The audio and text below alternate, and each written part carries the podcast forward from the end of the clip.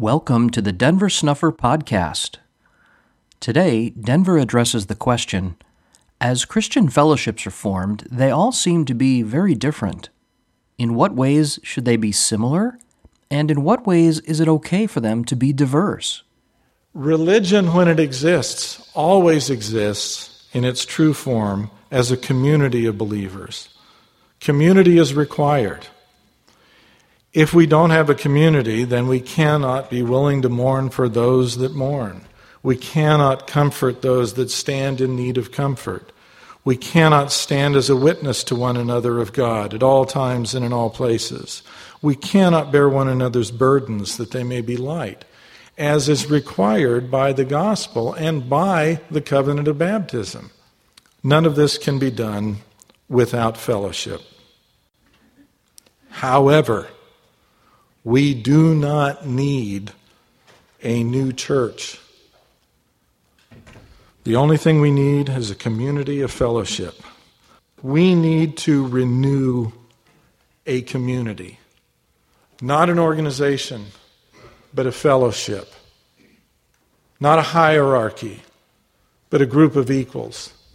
The community needs to be renewed. This is in Doctrine and Covenants, section 19. I command you that you shall preach not but repentance.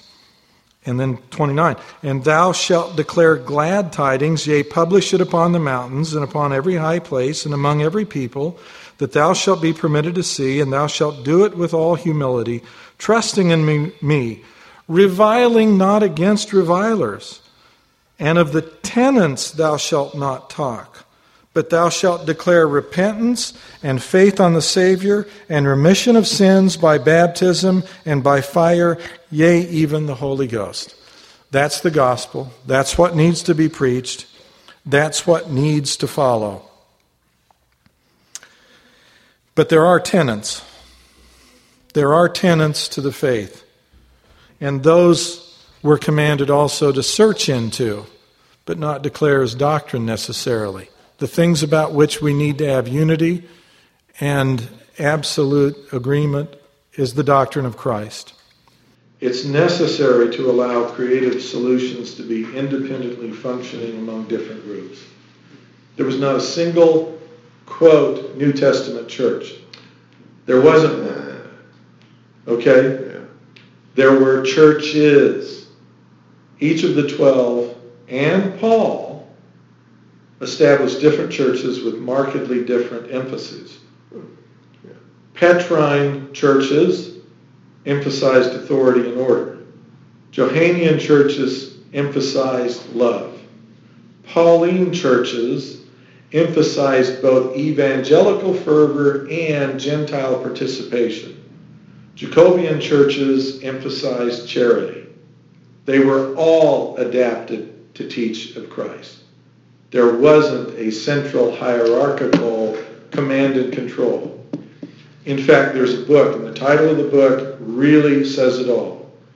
It's The Churches the Apostles Left Behind.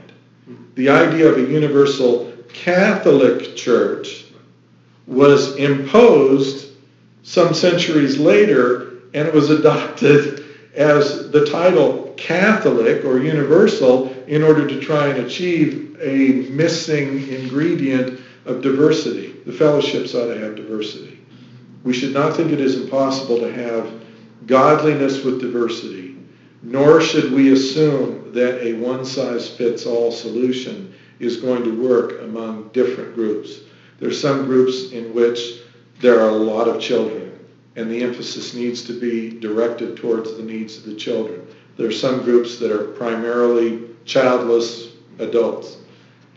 They need to emphasize what suits them. Every one of them needs to adapt to whatever the local conditions are and, and to have the freedom to do that, as was once the case with uh, the churches. Mm. The beginning of the Restoration, they were called churches, plural. They were not called a church. They were societies of believers in different locations and they governed themselves differently and locally.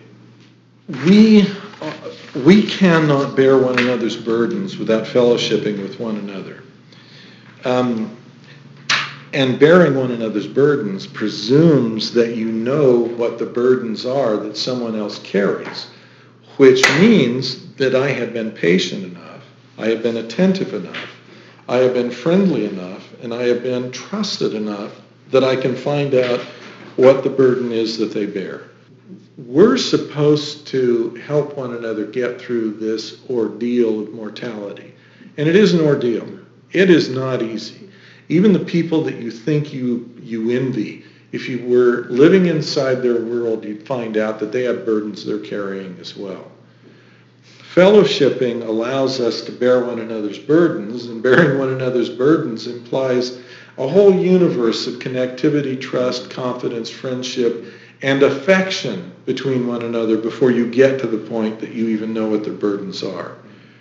But that is supposed to be a blessing and part of what it means to worship together. Worshipping together by assisting one another allows all of us to feel a great part of what it is that Christ is and does.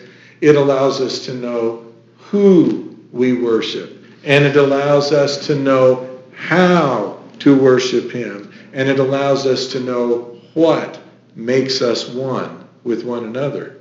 We should learn how to be loving and equal with one another. The idea of equality is resisted by a lot of skeptics who accuse me of wanting authority and control when I despise control, but I absolutely welcome fellowship, equality, and worship with one another. This isn't easy, but it is godly to pursue. I heard someone comment about how all these fellowships that are gathered here are remarkably diverse. That's because people are diverse. God went to the trouble, He went to the trouble of making every single tree here absolutely unique. There isn't one that is like the other. There isn't a snowflake that is like another. I would venture to say that when we finally get the mechanism with which to measure and recognize, we will realize there isn't an atom that is the same. We are all humans. There's not one of you that's the same. Should a fellowship be put together with a cookie cutter that says this is what you must do and this is what you must not do, when in fact the needs are so diverse from one to another. I mean, it, it, there ought to be there ought to be diversity. There ought to be uniqueness. There ought to be recognition of what each group has in terms of contributions and what each group has in terms of needs, and that it ought to be flexible enough to do that. That is not a bad thing. That is a normal thing. Try to envision yourselves as a temporary family, a temporary gathering together of members of a family. If you don't have some wonky aunts and some curious uncles, in fact, maybe an uncle or two that you want to keep the kids away from, I mean, every family has some strange folks in it. Consider the fellowships nothing more than an extension of that and try and love one another. The fact is that there are going to be those who, through their behavior in fellowships, are going to disqualify themselves from being able to be gathered because they're just not the kind of people that can live in peace one with another. That also is a good thing. And then there are others who come to the fellowships and their primary interest is in what they can take, what they can get. And there are others who come with the only idea in their heart being, What can I give? How can I serve? And even though they may not be able to give or serve much, that's what's in their heart. And you all recognize that. You can all see that in people. And those are the kinds of people from which the Lord is going to gather and build Zion. No one in Zion is going to be a threat to someone else. Can't be. It, it defeats the purpose of it all. To be able to live in peace with one another means that you literally are harmless to one another. And, and the diversity in which you find yourselves and, and the ability to bump the corners off one another in fellowships, those are healthy, good, normal things. And hopefully they run their course and eventually result in people becoming smoother and becoming easier with one another. There's some people I admire immensely, and, and they're, they're tough personalities, and they're difficult to deal with. And there are other people who are hard to deal with because they're too easygoing, and they really need to speak up more.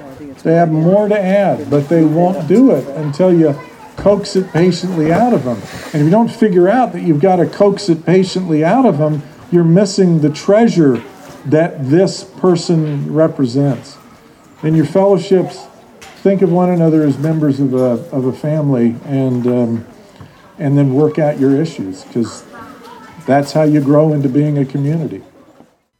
The foregoing remarks are excerpts from a regional conference Q&A session held at Big Cottonwood Canyon, Utah on September 20th, 2015 from Denver's 40 Years in Mormonism series, talk number 10, entitled Preserving the Restoration, given in Mesa, Arizona on September 9, 2014, and a Q&A session entitled A Visit with Denver Snuffer, held on May 13, 2015.